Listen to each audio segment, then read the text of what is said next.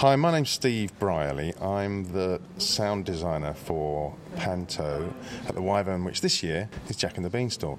I get my Pantos a bit mixed up because I do two or three a year, so sometimes I get that wrong. But I'm definitely doing Jack and the Beanstalk. I checked there's a big plant in the middle of the stage and a giant, so that's got to be Jack. And my job is to um, make everything louder so that people can hear it, and that's not as easy as it sounds because they're all rubbish and they're all talentless, and I need to make. There's a button on the desk. There's loads of buttons on the desk, and one of them's got talent on it, and I switch that on for everyone, and then everything gets better. I also have to collate the sound effects, liaise with the director about how loud they are, what style they are, when they go. The band all need amplifying, miking.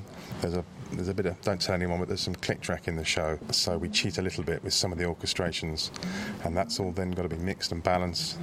Over the next few days, I'll be trying to organise all of those things so that when people come and sit down and listen to it, it all sounds like it was meant to be that way, off straight off the CD. And that's why Daryl keeps on asking me back because that's what she thinks it sounds like. I think it sounds like a panto, which is great. Proceeding, yeah, before I started uh, here today, I did a bit of research about the sound effects we'd need for the show. Normally, they're all very silly, um, which is quite fun. So finding, dare I say it, breaking wind noises for ladies who are men who are dressed as ladies, I should say. There's always comedy car crashes and skidding and uh, smashes off stage. And in this one, there's a cow, so I had to find some moos. Another gentleman I work very closely with during the tech is the sound operator, whose job it is to repeat what I set up on a nightly basis for the length of the run.